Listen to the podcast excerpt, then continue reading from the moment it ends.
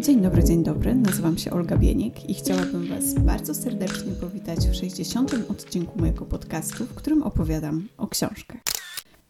A dziś postaram się zabrać Was w taki klimat rzymskich wakacji. Właśnie siedzę, nagrywam, patrząc tak troszkę przez okno. Jest wrzesień, wspaniała pogoda. Muszę przyznać też, że wrzesień to mój ulubiony miesiąc, bo to takie jeszcze lato, ale już powoli jesień. A jeszcze jak to jest wrzesień z taką wspaniałą pogodą jak w tym roku, to w ogóle mnie to tylko zachwyca. Wrzesień z rana kusi już wspaniałym, ciepłym swetrem, ale też mami pomidorami, brzoskwiniami, nektarynkami, wspaniałymi pleckami ze śliwkami. Jest pełen zapachów i nastraja niesamowicie takim ciepłym, nostalgicznym słońcem. A złota godzina we wrześniu, czyli ten wieczorny blask słońca, to jest jedna z najpiękniejszych rzeczy, naprawdę. Wrzesień uwielbiam. Wydaje mi się, że jest to też taki czas, kiedy chciałoby się to lato zatrzymać jak najdłużej, odrobinę jeszcze przeciągnąć, bo niestety wiemy, że dni są już coraz krótsze i czy chcemy, czy nie, przyjdzie do nas październik, a potem listopad i zrobi się już całkiem melancholijnie, więc próbuję łapać te letnie chwile, ile się jeszcze da i wycisnąć ten czas jak cytrynę, jeżdżąc na rowerze, chodząc na spacery i korzystając jeszcze z tych ostatków przyjaznej przyrody ale też do takiego zatrzymania tego lata mogą nam służyć książki, które można czytać na ławce w parku albo na kocyku gdzieś tam na leśnej polanie. I jedną z takich książek, która moim zdaniem będzie pasować do września idealnie, jest książka Ostatnie lato w mieście autorstwa Gianfranco Caligarich. Mam nadzieję, że po włosku dobrze to przeczytałam. E, w przykładzie Katarzyny Skóry, e, wydana nakładem wydawnictwa Czarne. Nie jest to nowość, bo jest to książka z 1973 roku, e, która właśnie niedawno przez wydawnictwo Czarne została wznowiona.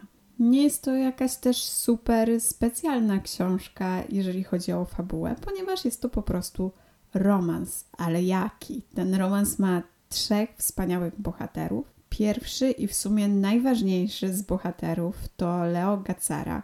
Jest to niespełniony pisarz, lekko taki pełen smutku bohater, którego trochę trudno zrozumieć i bez wątpienia jest to główny bohater tejże powieści.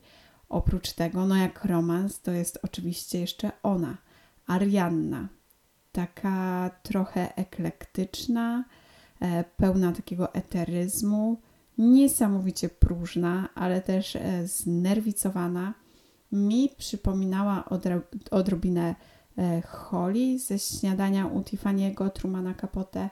Jeżeli nie czytaliście, to przeczytajcie. Mówię teraz o śniadaniu u Tiffany'ego. A jeżeli nie oglądaliście jakimś cudem, to już w ogóle obejrzyjcie. Wspaniały film z Audrey Hepburn. No ja w, o, widziałam milion razy i chętnie obejrzałabym jeszcze raz. Bardzo ostatnie lato w mieście y, mi tą mikropowieść, a w sumie to może nawet opowiadanie, a szczególnie film swoim klimatem przypominało, a Arianna bardzo przypominała mi Holly. No i ten trzeci bohater, bez którego ta książka na pewno nie miałaby tego klimatu, który ma, czyli Rzym końca lat 60. i to wspaniałe, duszne, ciężkie lato w mieście, czyli lato spędzone przez naszych bohaterów w Rzymie. I muszę tutaj bardzo mocno podkreślić, że w tej książce dzieje się naprawdę niewiele. Ona kupiła mnie klimatem właśnie tych rzymskich wakacji, e, tych wspaniałych zapachów jedzenia, tego niesamowitego próżniactwa, ale też takiego dużego mroku, który ta książka ma w sobie, ponieważ nie jest to mm, utwór taki wakacyjnie lekki. Od początku czuć, że zmierzamy w jakimś no, niewesołym kierunku i raczej, że ta książka nie zakończy się happy endem. Leo Gazzara, czyli ten nasz główny bohater, bez wątpienia jest takim trochę bohaterem tragicznym. Jest to taki człowiek pozbawiony lekko ambicji, który żyje sobie z dnia na dzień, bez jakiegoś większego pomysłu na życie. Toczy on swoją codzienność od baru do baru, od upojenia alkoholowego do kaca, który strasznie go męczy. I wikła się w ten taki dziwny, eteryczny romans z nieuchwytną Arianną, którą w sumie to tak trochę trudno zrozumieć. Trudno zrozumieć, czego ona chce, trudno zrozumieć, czego oczekuje, i raczej od początku widać, że to się nie uda. I choć autor portretuje takich bohaterów, których wydawałoby się, że trudno polubić, to jakoś ich postępowanie zupełnie mnie nie denerwowało, tylko wciągało i zastanawiałam się, co będzie dalej i gdzie ta historia się potoczy, jak ona się zakończy.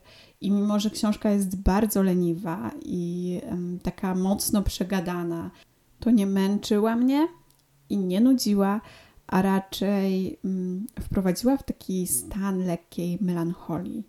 Dlatego też mam wrażenie, że ten wrzesień to jest bardzo dobry czas na taką książkę, bo ja też bardzo mocno wierzę w to, że odpowiednie książki powinno się czytać w odpowiednim czasie.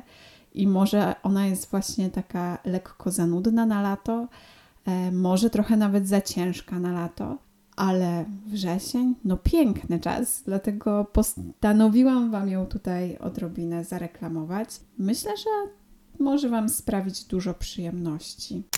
No i ten Rzym, w którym ja osobiście nigdy nie byłam, ale na pewno to jeszcze nadrobię, który mami tymi letnimi zapachami, ale jest też taki duszny i ciężki, jak to upalne lato w mieście.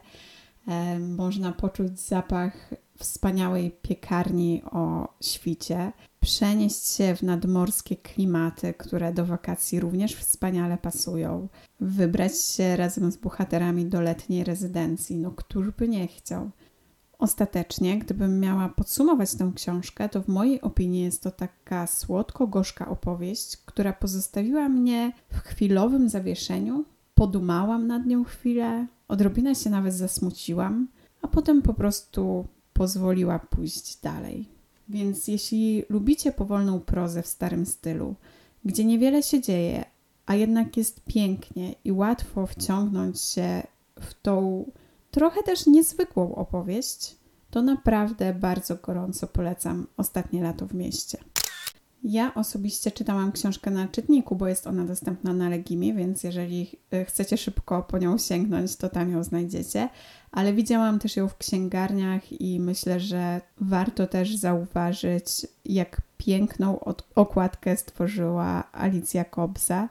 Jest to taka minimalistyczna okładka w stylu retro, ale takim naprawdę cukierkowym stylu retro. Bardzo mi się ta okładka podobała. No cóż, dzisiaj było krótko, bo też ciężko się opowiada o książkach, w których niewiele się dzieje, ale mam nadzieję, że choć trochę Was zachęciłam do lektury. Jeżeli ten odcinek się Wam podobał, to jak zawsze będzie mi bardzo miło, jeżeli podacie go dalej, polubicie, zasubskrybujecie mój podcast albo chociaż dacie znać, że było e, całkiem fajnie mnie posłuchać.